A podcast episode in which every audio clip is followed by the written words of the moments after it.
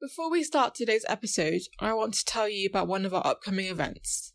On the 3rd of February, we're holding a conference on child poverty, where we'll be examining the true picture of child poverty in the UK since COVID 19 and the impact on the children in our care. We've brought together an array of highly acclaimed speakers to present learnings from their own research and work and share best practice for 2021. The day's event, running from 10am to 3pm, will include interactive panel discussions and Q&A sessions for you to share your views. So book onto this event by visiting childprotectionprofessionals.org.uk or contacting us at hello at aocpp.org.uk. Thank you. If a child is disclosing abuse of any form, let alone CSA or child sexual exploitation, it's really important to believe the child, ensuring that we recognize their needs, recognizing that they are victims, and, and making the child feel that they're not at fault, and, and encouraging the child for disclosing abuse and for asking for help. I mean, sometimes we might end up as practitioners blaming the parents for not protecting the child enough. But if we don't take into account the context and the severity of harm that might be emanating, parents often might feel overwhelmed by what might be happening. And it's also really, really important for practitioners to recognize that parents are the best safeguard for the child and also best safeguarding partner around that table if we ever want to protect that child in an holistic manner.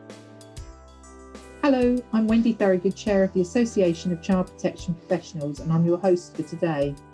In today's episode, I'll be talking to Dr. Aravinda Kosaraju about how child protection practitioners can better prevent the sexual exploitation of children and young people.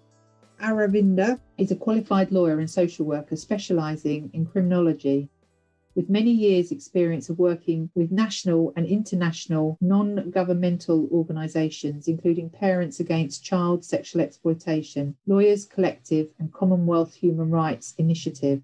Aravinda has researched extensively into child sexual exploitation, trafficking, and was involved in various policies reforms initiated in India and the UK.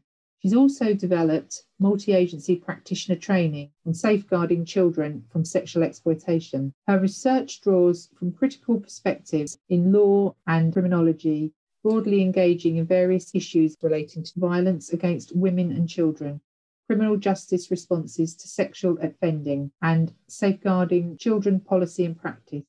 A PhD thesis examines the process of attrition in cases involving crimes of child sexual exploitation in England and Wales. Aravinda is a lecturer and an advanced practitioner at the University of Kent's Centre for Child Protection. Her current research focuses on supporting sexually exploited children through criminal justice systems, effective investigation and the prosecution of sexual offences against children, and working with children on the move. Thank you for joining us today. We look forward to hearing about your research and practice relating to child sexual exploitation. And over to you. Thank you, Wendy. Yes, you're right. I'm currently working with the Center for Child Protection, which is based at the University of Kent. The center was uh, launched in 2012, and its main vision or its aim is to get to the heart of child protection training through innovative ideas and, and using latest technology with research one of our approaches to offering training is to develop simulative games, serious games on various child protection issues that will allow practitioners to have a safe space or safe medium to kind of practice their skills around how to support children and families affected by various issues. Some of the interesting simulations that we've developed that practitioners might find useful are around sexual exploitation of children, around, you know, how do we help children understand the dangers of extremism and radicalization. And we recently have launched a training on crossing the line. I mean, we try to pick up on some of the current trends in child protection issues, but in addition to that, some of our academic courses at the University of Kent are also very useful for practitioners, particularly our MA in advanced child protection, which allows practitioners to be on the front line whilst working full time and do a distance online course. And a lot of my students tend to be multi agency practitioners who are concerned and who are passionate about child protection. And it kind of provides a community of practitioners who can, you know, co produce knowledge and who can learn in a shared learning environment that's what currently I, I am involved in. How has that been affected under COVID 19? Because my main concern is children that are at risk, particularly in the first lockdown, how vulnerable they were. So, how has that impacted your work? It has. Uh, I mean, in the last uh, year or so, my role has uh, become more than a lecturer and more like a support worker to my students itself because frontline practitioners are struggling to cope with the challenges, whether it's health or whether it's social care or policing. However, I mean, I've been kind of looking at and trying to understand what is happening to children and families in the lockdown. And I think you may have already heard from NSPCC's work and uh, others who've been writing or sharing practice knowledge. Children are obviously locked up and they are having increasing access to computers and internet. And there's lots of reports that have increased in, in the last year or so in terms of online grooming and online grooming for sexual abuse. We've heard from Interpol, we've heard from Europol, and we've heard from our own National Crime Agency in terms of the number of activity that has significantly increased since the lockdown uh, and trying to target children. Also, I mean, it, it's very clear that children are also at risk of harm from people who should be caring for them sometimes and that can be very difficult. And NSPCC has also highlighted that children are obviously having to process their trauma and deal with all that they're experiencing on their own with reduced access to services. In my own field of research, I mean, within child sexual exploitation and criminal exploitation arenas, we have heard from news reports and from practitioners that although the number of children who are going missing, who may have been groomed and as a consequence go missing, although the numbers have come down slightly, those children who are highly vulnerable or considered to be more at risk are continuing to go missing and often for longer periods of time and they might end up being locked up or being isolated or you know trapped in those places where it might be unsafe for them to live. How do you think professionals can identify those key vulnerabilities in some of these children?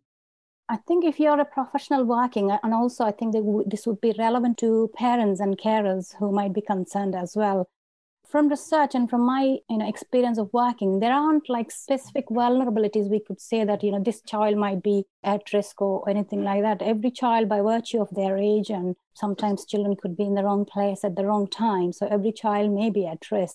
At the same time this is not like scaremongering or you know i'm not trying to scare parents and carers or professionals if a child already has certain particular vulnerabilities, whether it's bereavement, whether it's socioeconomic vulnerabilities, or not having enough care at home, for example, children in care could be additionally vulnerable. But my own experience of working with child exploitation for many years indicates that sometimes we kind of misunderstand the idea of being in care and vulnerability because sometimes grooming can actually lead to children ending up in care because it's one of the things that groomers encourage a child to leave home, go missing, or you know go into care because then they can be on their own and there wouldn't be anybody like a parent who can monitor or you know oversee their welfare and well-being. Are you seeing a reduction in the label that some girls and boys can be given if they're risk taking? Is there a shift in the professionals understanding that behaviour, that there could be somebody manipulating them behind the surface? I think there certainly is that shift that we are seeing. Professionals certainly are much more aware and the legislative changes recently since the 2015 Modern Slavery Act has changed the kind of wording because previously, although sexual exploitation was used and known, law never recognized it as a form of offense. It was more child prostitution, for instance, in inverted commas. But since 2015, that terminology has been replaced. I think that has come from a desire to deal with that kind of archaic phrases or labeling that happens around children. However, issues around agency, children going on their own volition, like, you know, why are these children getting into cars of these men? Why are they going back to the perpetrators? They're putting themselves at risk. These things might pop in here and there. They may not often get challenged, whether it's in meetings, case conferences, or meetings, or say MASH meetings, or other places. I think professionals should feel more confident to challenge those kind of phrases and terminology and it's also important to understand that, particularly children in their adolescence, adolescent brain processes risk quite differently from how adults process risk. And if we don't make that a focal point when we are working with young people, I'm not talking about prepubescent children, particularly adolescents, if we don't realize that the way they are processing risk might be different, we end up labeling them and we end up promoting those myths that float around in the world out there and then also in the practice arena. Definitely, definitely. But we're still not seeing many prosecutions, are we, in relation to this activity? Yes, you are right. I mean, in a way, we have seen some shift or some change, or maybe I could say we have turned a little corner when it comes to prosecutions. And we, we obviously, people who follow media, you know, you might have read like lots of operations that have been happening around child sexual exploitation. And some cases have been brought to court, and we have seen convictions and lots of emphasis in the media on what impact these kind of offenses will have on children. And at the same time, what we, we need to realize is although we've seen some increases in prosecutions, I don't think it's proportionate to the number of uh, you know reports that we are receiving. As it is, child sexual abuse or sexual exploitation is very much like what would you say? Not that much reported, Still one in seven. Yeah, unreported. I mean, what were the figures like? Is it one in seven tend to mm-hmm. report to authorities? Over 70% of adults in, in research we know that haven't told anybody and 25 or 30% have even spoken to police. So there's a lot of what we call as dark figure of crime in, in criminological terms.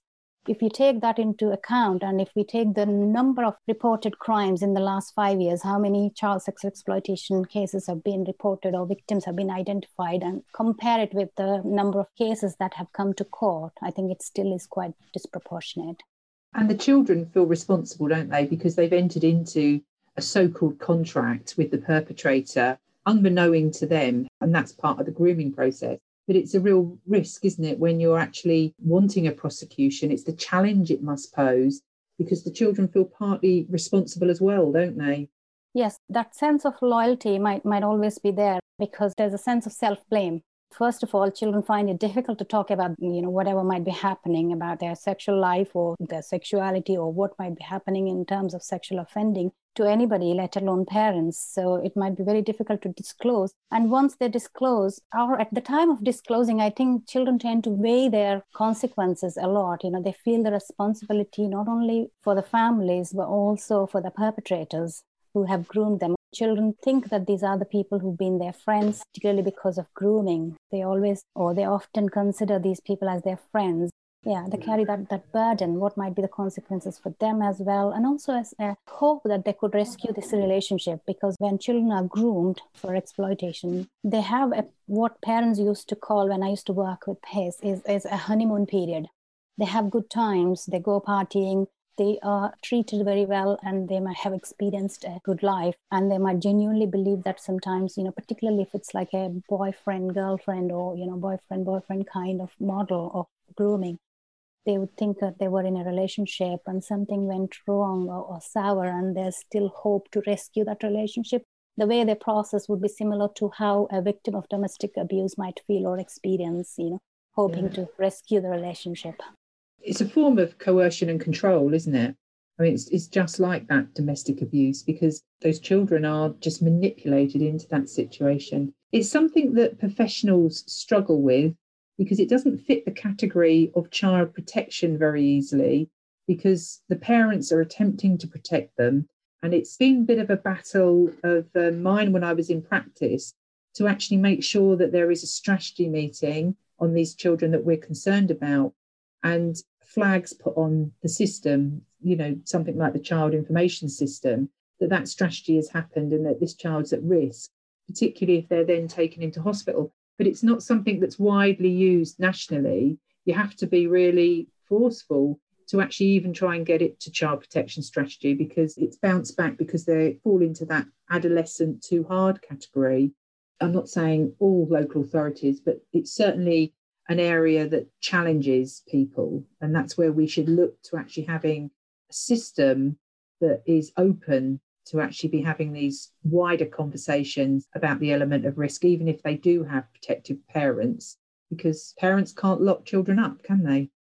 No, you're absolutely right on that last point, especially. I mean, my heart goes out to those parents who struggle 24 7 to protect their children. I mean, 90% of parents want the best for their children. There might be odd few who might be the kind of source of harm for a child. But think of all those parents who struggle and whilst also holding jobs and you know looking after other children trying to deal with something that they've never anticipated. Often parents feel isolated and, mm. and don't know how to deal with it. They haven't had user guide to deal with these kind of problems. And the perpetrators can be very clever in, in kind of distancing the child isolating the child away from all support systems not necessarily the family but also their own peers from the school so they tend to isolate and target the child and make the child believe that there is anybody who cares for them. It's only the perpetrator or his friends.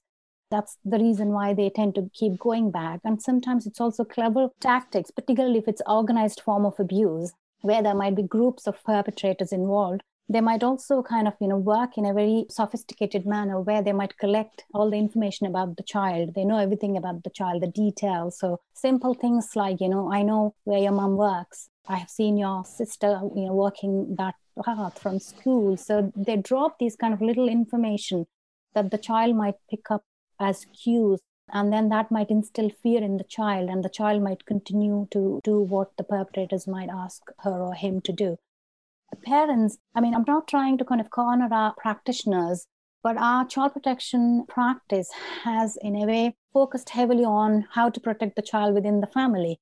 Only recently that we are trying to learn, you know, what do we do when the tables are turned, when the source of harm is coming from outside the family. And in, in these contexts, some of the practitioners who haven't had any training don't know what to do. If it is a child at risk from a parent or a carer, you take the child away from that source of harm, you know, ask for care orders, supervision orders, and you kind of, you know, manage that and deal with the risks of harm. Whereas if the source of harm is coming from outside the family, what do you do? I mean, sometimes we might end up as practitioners blaming the parents for not protecting the child enough but if we don't take into account you know the context and the severity of harm that might be emanating parents often might feel overwhelmed by what might be happening they often need support and advice as to how to deal with that and it's also really, really important for practitioners to recognize that parents are the best safeguard for the child and also best safeguarding partner around that table if we ever want to protect that child in an holistic manner. Yeah, I mean, some of the work that I was doing before I retired was making sure there were adolescent risk panels. So you could look at cases such as the children that were perhaps being exploited through drug running as well as sexual exploitation. And I think that is something that then removes the pressure off the family that they can work with partners and perhaps local youth workers and such like to really identify these children I mean, the activity can happen in broad daylight as well as of an evening. People get that perception that it is just of a night these children are sneaking out, but actually they're then missing school, aren't they? So it's about getting the school and the wider community to actually watch out for these children and not see them as the problem, but to tackle the wider concept. So, what do you think brings these cases to court? Hmm. Very, very key question. I think very much close to my heart. Um, I mean, I could be here for hours, but I want to focus on a few things that might be helpful for all practitioners, not only those who are involved in, in investigations or in the prosecution of these cases. I think being child centered and going with the pace of the child, so kind of not either pushing the child to kind of disclose everything, you know, at the speed that, for instance, a police officer might want or a prosecutor might want, but rather going with the child's pace and ensuring that the family, particularly parents and carers, are involved because a lot of the time the supporting evidence comes from parents and family members who can provide whether it's kind of you know details as to where the child might have gone where or forensic evidence in the form of clothing if there is assaults and rapes and that kind of thing. And also, I think one of the key things that I've learned in my research is the time of disclosure and the practitioner who handles those disclosures and their attitudes to how they respond to the child is really crucial. If a child is disclosing abuse of any form, let alone CSA or child sexual exploitation, it's really important to believe the child and also ensuring that we recognize their needs, recognizing that they are victims and, and making the child feel that they're not at fault and, and encouraging the child for disclosing abuse and for asking for help and support. And for colleagues who are investigating or prosecuting these cases, I believe our system puts heavy responsibility on, on, the children to stand up in the courtroom or to kind of make those statements against these men who are quite powerful in many respects. There's such power imbalance between children and the perpetrators. often sometimes one child might be kind of giving evidence against a group of perpetrators and that can be extremely difficult for grown-ups let alone for a teenager or, or for 11 12 year old so people who are responding to this particular crime put like a victim support strategy from the time go. From the time a child discloses there should be a victim support strategy that's tailored to the needs of that particular child and ensuring as we move along that rather than seeing the child in isolation, looking at it in context, because often what that child might bring to the table is one piece of the jigsaw her evidence might be one piece of the jigsaw. There might be other circumstantial evidence, other other kind of you know exhibits that the police could produce. And I'm not an expert in investigation, but what I'm trying to drive home is: Are there other victims in in that particular area? Has this perpetrator contacted anybody else, and who else? And also encouraging other children if there's a group form of abuse. I think this has happened where there are like big operations in certain areas of the country, but not necessarily something that's picked on everywhere. I think recognizing the context of abuse and taking account why the child might have become a victim and what might have been the consequences and understanding those impacts on the child and taking on those impacts on board in their evidence that applies to prosecutors who present the case often. I think it is really important for lawyers who are presenting representing the cases to make it very clear they present the context as well for the jury, for the judges, and for those who are involved in, in the trials. And unless we educate those people who are involved in the process, they often tend to ask the same questions that you were talking about earlier. Why is this child going back? There must be something yeah. wrong. She looks old enough. She should have known better. You know, you're never asking he's old enough or, you know, that woman, an adult person who's abused this child is old enough. Why didn't she think? Why didn't she take responsibility for her actions? So we tend to rather focus, you know, agency responsibility and voluntariness questions more on the children than on the people who should be acting more responsibly. Yeah, I just want to share a quick case, really sum it up.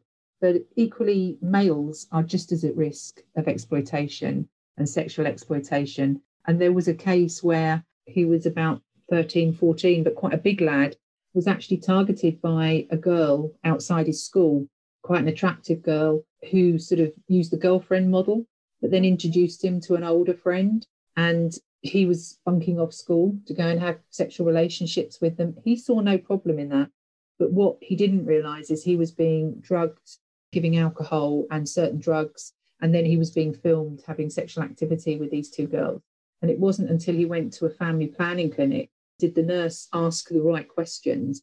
And we were able to work with him and the school because it was such a change in character and these two girls had been well known to another local authority further up the line. And it was a really good case. They were prosecuted, and the police were really supportive of how we went gently. But that was down to doing a proper assessment and listening to what was going on for that boy because he he kind of felt he was getting out of his depth, but wasn't complaining about what was happening. And it was only once the police went and explored the situation did they find that he'd been filmed and live filmed. It was being live streamed. So horrific, you know, once he actually realized what was going on. But that could so easily have got missed, you know, like so many of these cases. And equally, we could have gone down the route where we thought he wasn't going to complain and we would never have identified that form of abuse. So it's so complex, isn't it? So complex. It is. I mean, abuse of boys, yes, gets under the carpet more often than, than the abuse of girls, I would say particularly i think it's we need to look at some of the social and structural factors as well i mean the gender norms that we have yes. uh, the way we expect the, the, the hyper masculinity young boys fall into that trap of masculinity and may not seek help often we as professionals also might fall into that trap. So if it is boys who are you know disclosing abuse we may not believe them as uh, readily. We might put it down to these boys exploring their sexuality or you know boys don't cry that kind of thinking forms of thinking might, might also underpin our responses to those children. And so it's kind of being aware and being conscious of the fact that we need to be believing these children but also being very much aware of our own unconscious biases that might be influencing our work is really really vital. Really good. So you've done a lot of work with parents against child exploitation in PACE. What would you say is the role of parents and the message that you'd like to get out to parents and carers? Think, in a way, I've kind of said that, but I think it's really important to reiterate be vigilant, don't be afraid. I'm, I'm not trying to kind of scare any parent, but be vigilant if you observe changes in your child that you think, you know, your intuition is always right. So if you think something is not right, be vigilant. If you're not sure, don't be afraid to ask for help from experts in this field. And also the fact that, in my experience, it's really important for parents to recognize that they are not alone. Often parents suffer in isolation, thinking that this is happening to their daughter, their son and may not know that there might be parents out there and there might be organizations such as Parents Against Child Exploitation who can support parents and families. So seek help. And like I said, and I would like to reiterate again for both parents and also for practitioners that parents are the best safeguard or carer is the best safeguard a child could have and parents are the best safeguarding partners so partnership is really vital practitioners should invite parents as a key element of the responses to child sexual exploitation. And parents also should be proactively engaging with the agencies, not only to get prosecutions on board, but also to protect the child more effectively and also to prevent the abuse before it escalates. And professionals to have in place the adolescent risk panels. I think every local authority should have that in place. But we've got an exciting event coming up. Would you like to tell us more about the training event that's coming up. I can't remember the date actually. It's the 24th and the 25th of June, titled Exploitation 2021 Tackling the Culture and Challenges of Trafficking, Modern Slavery, and County Lines. It's a very exciting event, particularly because the whole idea when we were conceiving this conference was to bring practitioners together so they could have a space to kind of reflect and learn from emerging research, from also um, new initiatives in responding to exploitation issues more proactively. So I think I encourage people who are involved in the field of exploitation, either as investigators, prosecutors, support workers, researchers, or trainers or people in strategic roles who might be kind of leading on strategies for local authorities or nationally or regionally to join us at this exploitation 2021 conference. And i think if people googled exploitation 2021 conference they would be able to go to the website and register. There are an exciting group of presenters and speakers. I'm really yeah, I think you can see me getting excited. So I think it's going to be a very good event that would enrich people's thinking and people's views around practice, policy, and research. We're sad we can't do it face to face, but we still have the opportunity for lots of rich discussion with how it's the technology behind it, with how it's working. And we're finding actually we can open up to people right across the nation. And what we have found is that people internationally are dialing into our conferences as well. So I welcome anyone they can go through the AOCPP site that links up. And as I say, we're in partnership with Kent University. So we're really looking forward to that event. I think we've come to the end, and I really appreciate you taking your time out your busy day. It is such a complex situation. Is there any final strapline that you'd like to just share? I think um, this issue is very complex, as you have rightly said. I think think child and family and let the child and the family lead the way. That's what I would say. Yeah, every contact counts. Thank you ever so much and have a nice evening. Thank you for listening to the AOCPP's podcast. If there are any specific topics you want discussed in future episodes, email us at hello at aocpp.org.uk.